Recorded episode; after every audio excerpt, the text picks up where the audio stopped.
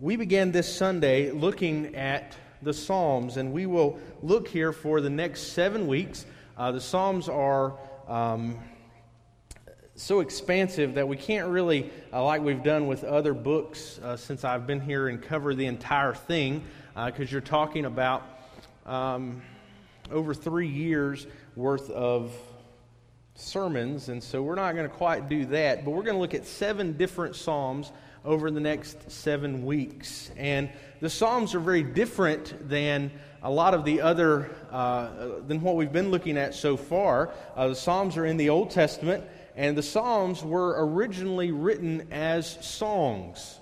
And so when we read the Psalms, we should keep that in mind.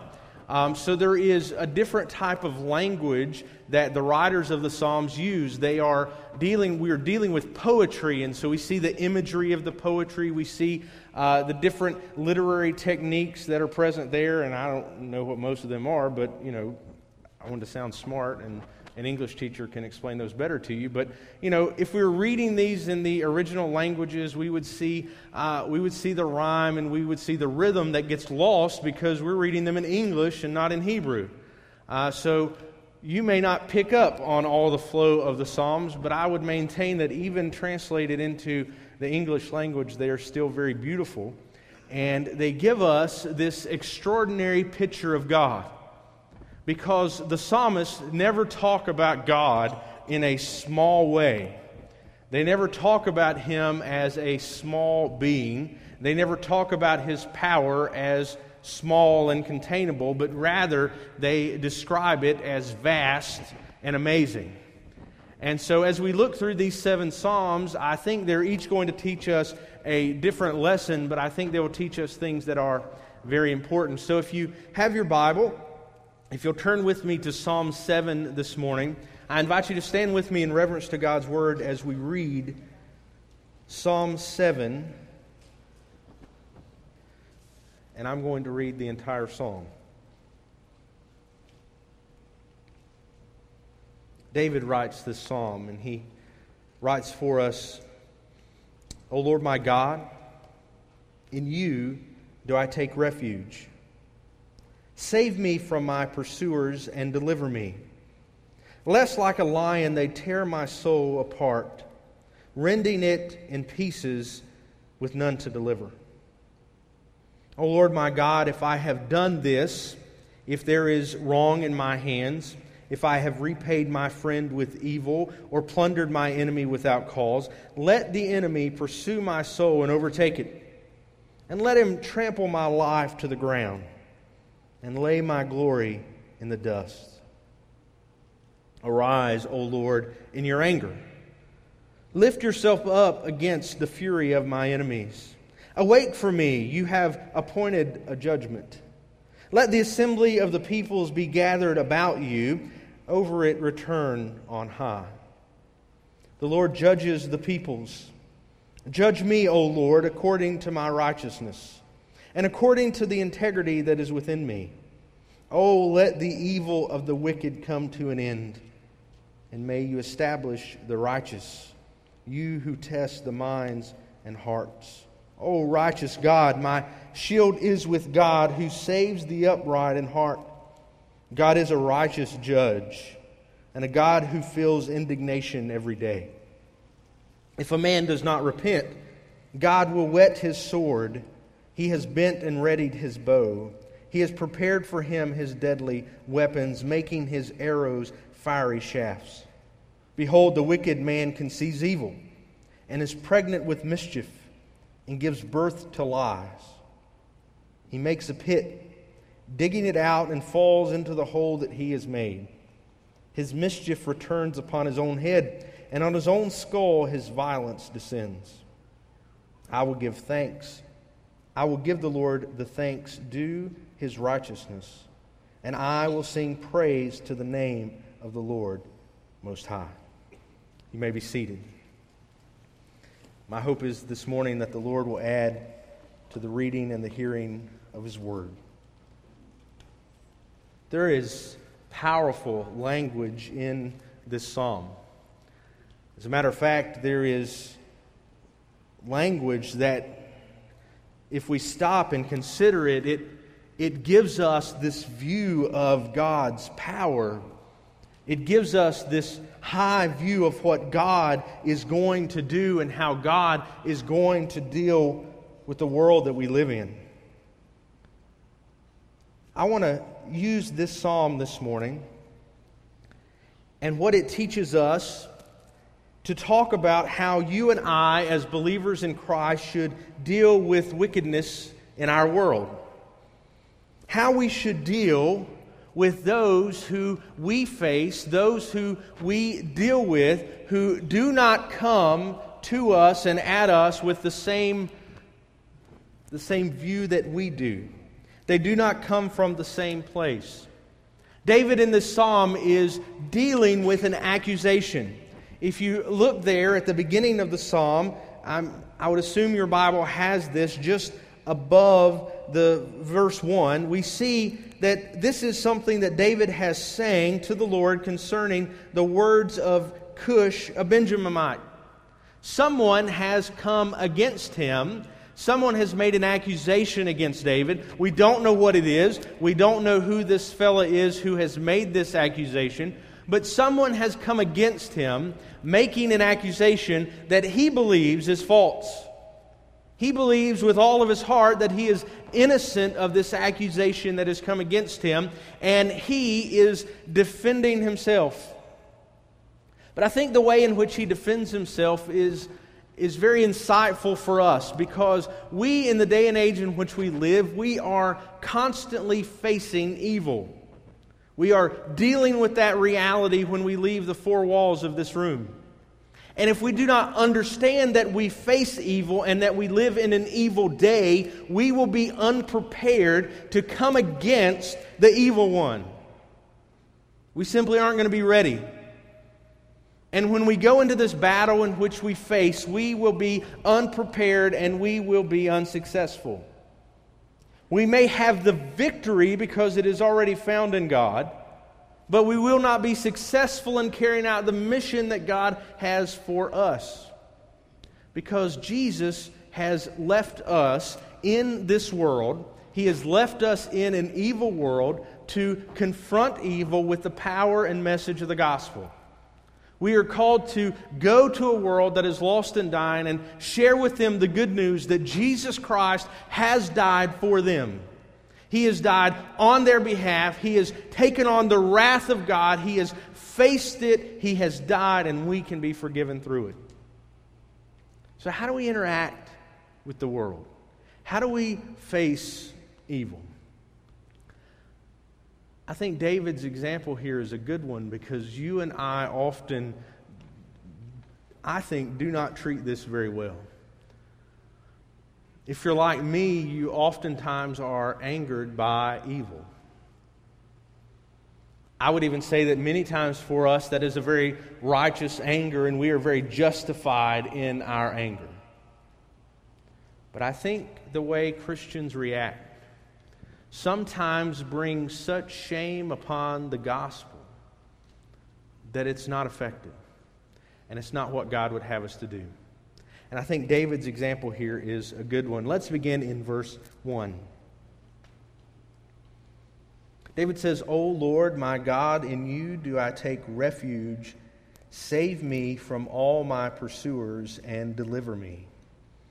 He hasn't even written for us yet what has happened. He hasn't told us yet that he has been accused of something. He has not told us about the accusation against him, he starts out and sets his foundation by saying, God, you are my refuge. David knows, first of all, God is his refuge. He prays that God would deliver him from those that are pursuing him. If you know anything about David's life, there is a period there before he becomes king where he is constantly pursued. He has been anointed king by Samuel, but Saul is still the king of Israel. And so Saul pursues him, he chases him. David hides out in caves. David has several different opportunities where he could have killed Saul, but he doesn't. He is being pursued by people who want him dead. I would say in our spiritual lives that you and I are constantly pursued by evil that would want us dead. Now, in David's case, there are two types of things that they want to happen. One, they would like him to be physically dead, because it's kind of hard to be king when you're dead. Like, you don't normally have to worry about dead people becoming king. But secondly, they wanted to ruin his reputation. They wanted to ruin who he was. David is described as a man after God's own heart. Even as he was sinful, even as David did things that were not pleasing to God and, and were evil before God, God still shows compassion to David and sees him as a godly man. Those who would come after David here would want to ruin that reputation. So he begins, and you and I should begin by understanding that in the world in which we live, in the evil day in which we live, God is our refuge, and we will find refuge nowhere else. It is becoming increasingly clear in our culture and in our society that there is nowhere else Christians can run. We have tried for a long time to run many different places. We have tried to run to people that we thought would help. We tried to run to politicians and we tried to run to the courts and we believed they would help us and they would save us, and they have not. And we should be reminded that here is the King. Here is the one who has the authority and the power. And he says, God will be my refuge.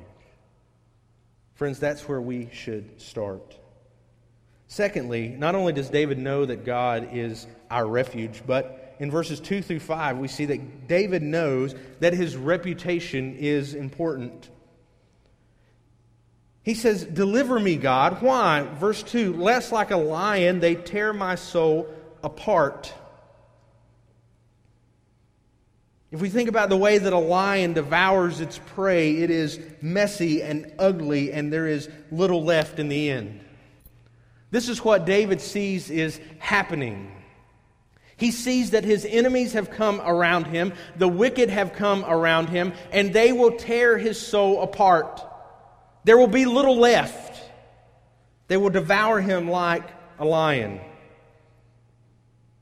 As a matter of fact, he goes on to say, in verse 4, if I have repaid my friend, literally the one who is at peace with me, if I have repaid him with evil or plundered my enemy without cause, he says, Listen, this is what I want to happen. If I'm guilty of this, he says, Let the enemy pursue my soul.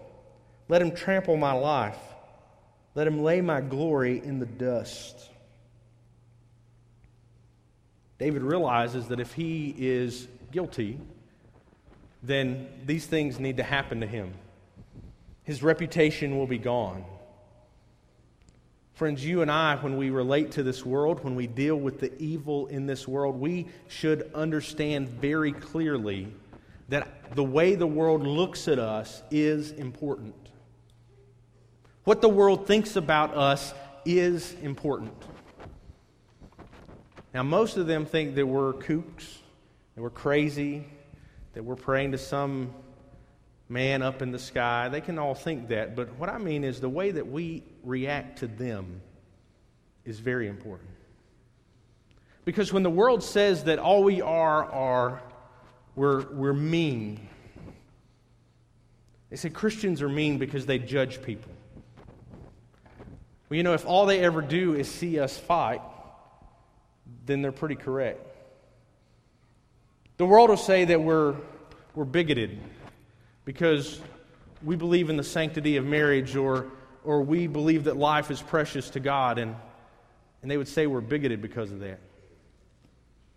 And yet, if we don't love our neighbor as ourself, are they not correct? If we do not show the people that we come in contact with, especially the people that we don't agree with, especially the people that hate us, if we do not show them the love of Christ, are they not correct? Of course they are. They say that the church is full of hypocrites. If we all are hypocrites, and all we ever do is be hypocrites, then aren't they right? Shouldn't we care about our reputation? Shouldn't we care about our testimony? Should we not care about the way the world looks at us? Of course we should. We should do everything within our power to project to them not us, not what we have done, but the love of Christ. That He has entered into our hearts and He has changed our lives.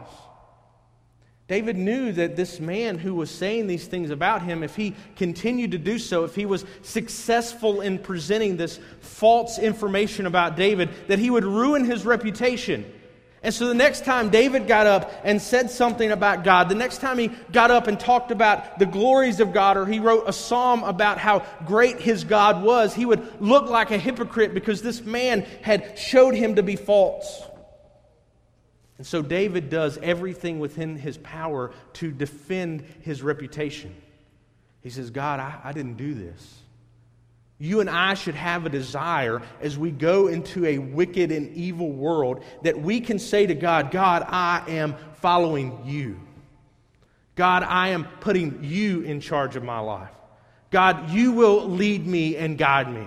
God, you will direct my paths. Because if we give the world the ammunition, they will load the gun and use it against us. And they will do it gladly because they seek to destroy us. The thief, he comes against us and he wants to steal, kill, and destroy. David is concerned about his reputation. He knows that God's our refuge. He's concerned about his reputation. Look with me in verse 6. David here begins to understand that how he deals with wickedness is realizing that God must be the judge.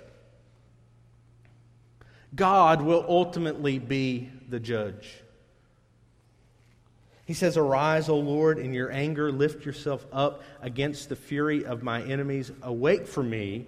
You have appointed a judgment. David wants to be found blameless. He says so in verse 8. He wants to be found blameless. He wants God to do the judging. Now, don't get me wrong. There are lots of people in the world who want to use certain passages in Scripture to make it out as if Christians have no ability to judge. It's the furthest thing from the truth in the Bible. But oftentimes, what you and I do is we make judgments about people and then we write them off. We make judgments about the spiritual condition of people. We make judgments about where they're at with the Lord, or we make judgments about their lifestyle and then we write them off. We look at someone and we say, This person is a drunkard. That's a sin they're never going to be anything. They're never going to amount to anything. I don't want anything to do with them. We look at someone else and we see that they are a homosexual and we say, that's a sin that God hates. God wants nothing to do with them. We look at another person and we say, they have led a life that is wicked. God wants nothing to do with them. We look at the one billion Muslims in the Middle East and we see their sin as they worship a false God, and we say, He wants nothing to do with them. And that's where we've made our mistake. Because in each one of those situations, what God wants us to do is look at them and realize that they are sinful, just like we are. And what they need most is the thing that we have found. What they need most is the hope that you and I have found in Christ for the drunkard or the gay or the Muslim or the pagan or whatever they are, we need to look at them and realize that God loves them very much. He has created them in His image and He wants them to come to faith in Him. But you and I, we, we like to stand as judge. We like to get up in as high and a lofty position as we can and look down and say, You're not worthy. You're different than me, so you're not worthy. It's not what David does here. He realizes that the person coming against him is evil. He realizes that they're wicked. He realizes what they're trying to do. And he says two things. He says, first, God, I don't want to be found blameful. I want to be found blameless. I want to have nothing on me. I don't want to be guilty before you. God, look at my life. Make sure that I am innocent before you. Make sure that I didn't do this. And he says, God, you judge. God, you awake for me in verse 6. He says in verse 8, the Lord judges the people. He says in verse 11, God is a righteous judge and a God who feels indignation every day. See, the problem with you and I deciding that we're going to be judged is that you're sinful. You're very sinful.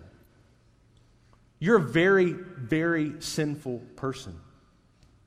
The Bible doesn't make a distinction that there's some that are a little bit sinful and those are okay, but the people that are really sinful are bad. He says, No, all of us are sinful. We have all fallen short of God's glory. And if it wasn't for Christ, you and I could have no relationship with the living God. We could have no hope. But when we judge, we, we put them over there. They're the sinners and we're the good people. But God's a righteous judge. He can sit and He can judge perfectly where you and I can't. But He does pray for this, and I think you and I should as well. Look in verse 9. As part of God being a judge, He says, Oh, let the evil of the wicked come to an end, and may you establish the righteous, you who test the minds and hearts. Friends, you and I should be praying for the end of evil the end of wickedness. And it won't come. It won't come through anything else but the gospel. It, it won't come through some type of change in our political or our cultural systems. It, it won't come through some type of change in our, in our social behavior. It will only come through a change by the gospel of Christ. So David prays that wickedness would end and that righteousness would be established.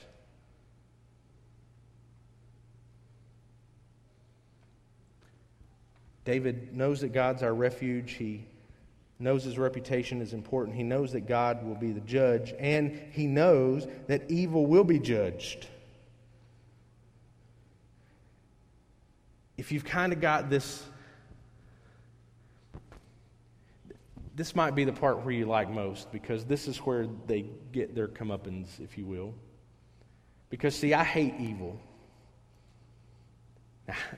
It lives in my heart as it lives in your heart, and I, I, hate that it's there, and I hate that it's in the heart of others. And I look forward to the day when it's gone, and you and I live in harmony with each other. We live in perfect relationship with God the Father, with Christ, with the Holy Spirit forever. And look what he talks about, beginning in verse 12. He says, If a man does not repent, God will whet his sword. He has bent and readied his arrow.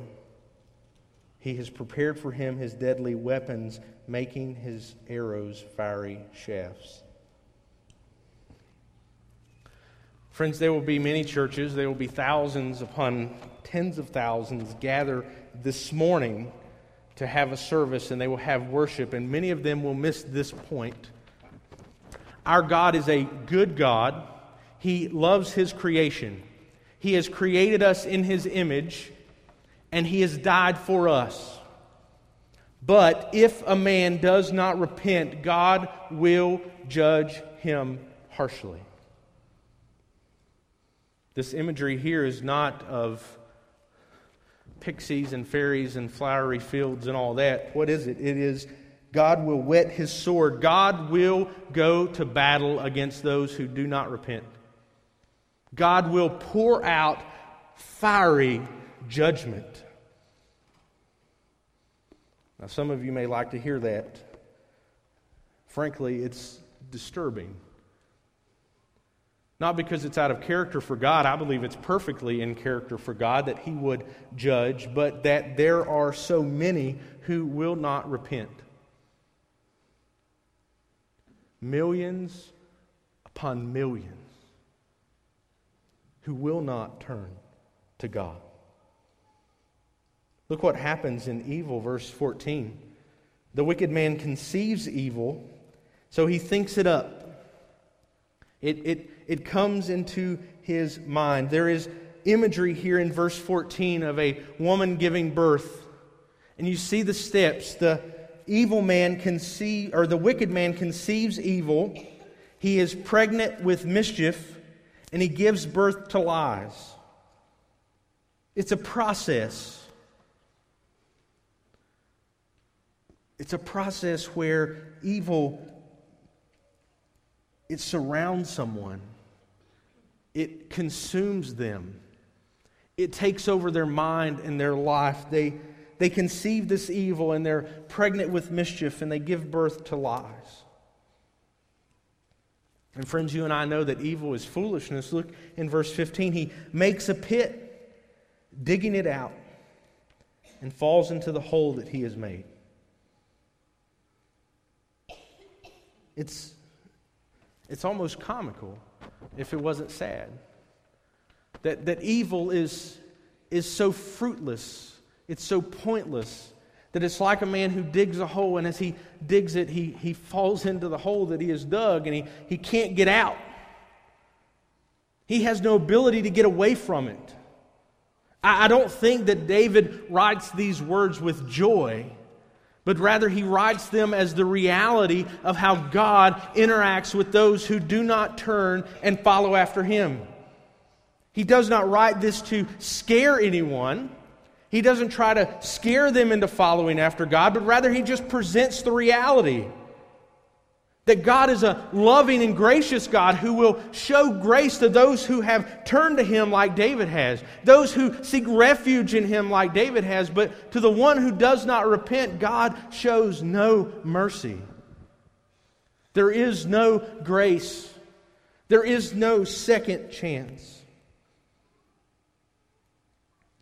David says, rather in verse 16, his mischief returns upon his own head and on his own skull his violence descends. He says it's the way that God works. That eventually this evil that this person has done, it will be returned upon him. That he will have to face the consequences of his evil and his mischief. The man has made a plan. He has made a plan to do evil and it will fall. What prevents David from being in with this man? Remember, David has done evil things.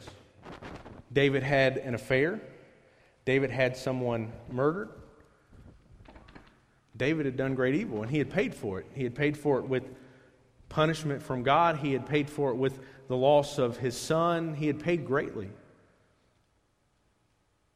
Why does David not see himself? Why does he not see himself in these verses? Look at verse 17. David thanks God for his righteousness. Now look at it. He says, I will give to the Lord the thanks due his righteousness. He doesn't say, Thank you for my righteousness. David doesn't say to God, God, thank you that you have made me righteous.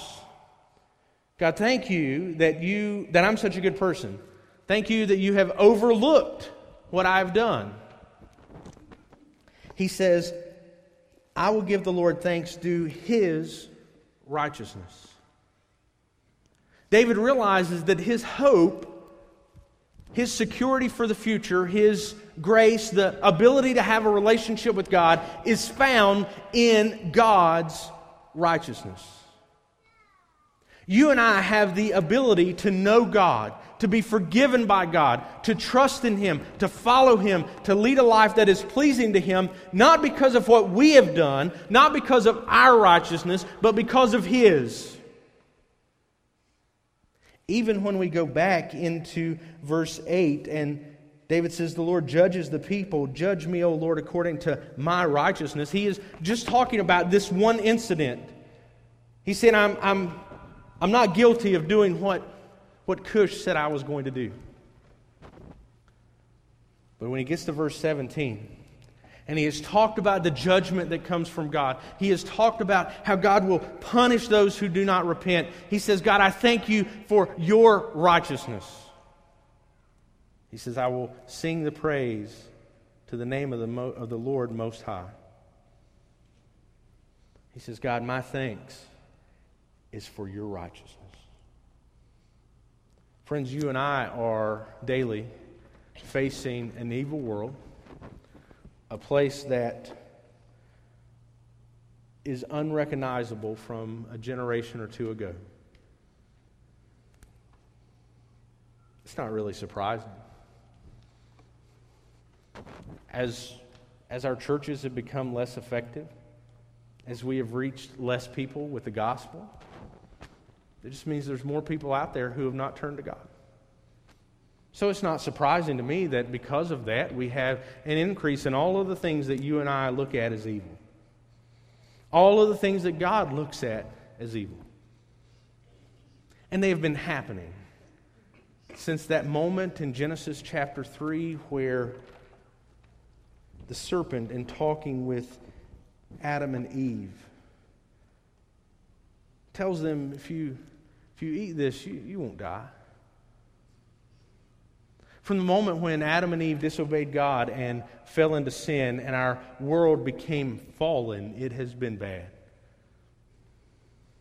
It's not many verses later until a brother kills another brother. It's not many verses until we see God destroy the world with the flood because evil had become so pervasive on the earth. You don't have to go far in each book of the Bible to see where human beings continually conceive evil, where human beings are pregnant with mischief and give birth to lies. We don't have to go very far to see that. But you and I have a blessed gift. Because the Bible records for us that God sent his Son, who had always been who was present at creation, who had spoken everything that is was made, and through him nothing, nothing exists that he did not make. And that man named Jesus lived a perfect life. He was without sin. He was tempted in every way that you and I are, except he did not sin. And because of that, when he was arrested and beaten and crucified, when he died, you and I could have life. When he died, God put upon him the penalty for all of these sins that David is describing. All of this evil that David describes was placed on Christ at the cross. And on the third day, he arose. And in him, we have life. We're going to encounter evil. We're going to encounter amazing wickedness. But what you and I have is the power of the gospel to respond to that evil. We have the power of the message of Christ. If you and I respond the way they have responded to us, if we come at this and we, we sin in our anger, if we come at this and we treat them poorly because they have shown us contempt or hated us, we have no part. But in the gospel, we, we can show even those who hate us immensely the love of Christ. I love what Jesus says as he's, as he's dying. There's a, there's a sinner on one side of him, a thief, and, and he pleads for forgiveness. And Jesus promises him that. He promises him that that day they would be together in paradise. He looks out on those who have, have beaten him, who have tortured him, who have shown him no mercy, and he says, Father, forgive them. Friends, that's how you and I should interact with the evil and wickedness of this world. They've got no hope. You're going to go to work tomorrow, you're going to go to wherever it is tomorrow to a meeting or to a club or to a sporting event, and you're going to go and you're going to spend time with people who are lost in their sin and they are dying. They're on a road that leads straight to hell and eternal separation with God. Shouldn't that fact clarify why they act the way they do? Shouldn't that clarify why they're treating you the way they are? Shouldn't we respond with the message of the gospel? Shouldn't we respond with the only message that will give them hope? The only thing that will give them peace, and the only thing that will save their soul. Friends, our goal, our commitment, our mission must be to treat evil with the gospel. They don't need self help, they don't need a 12 step program. They need Christ. And friends, you and I have that message. Will you bow your heads with me as we pray?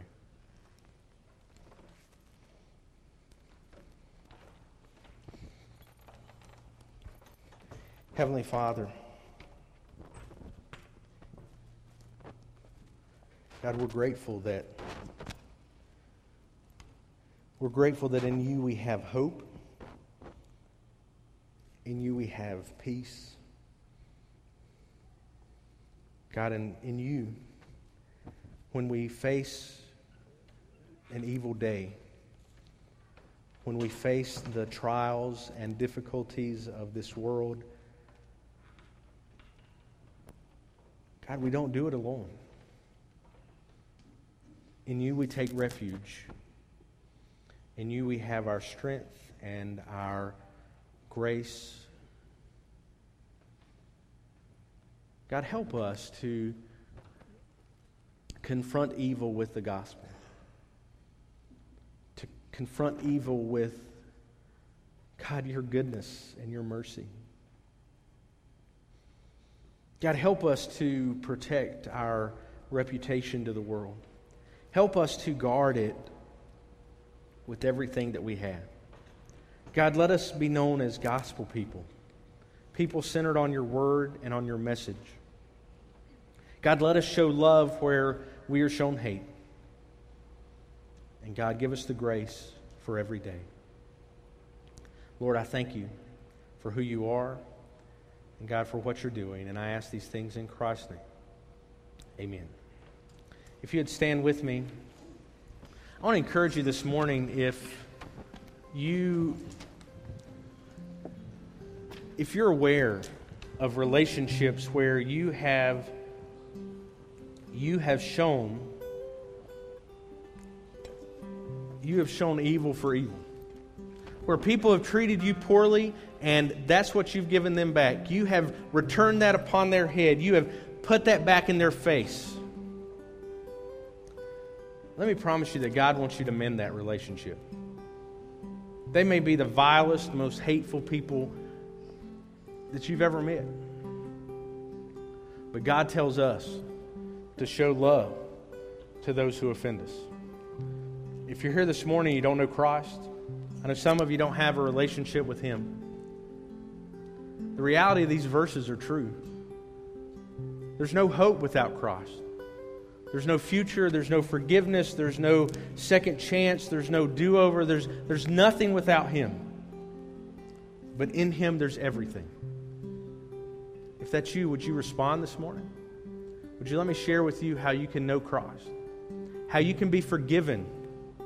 How you can have life in Him? That's what He's offering us this morning. Would you respond as we sing?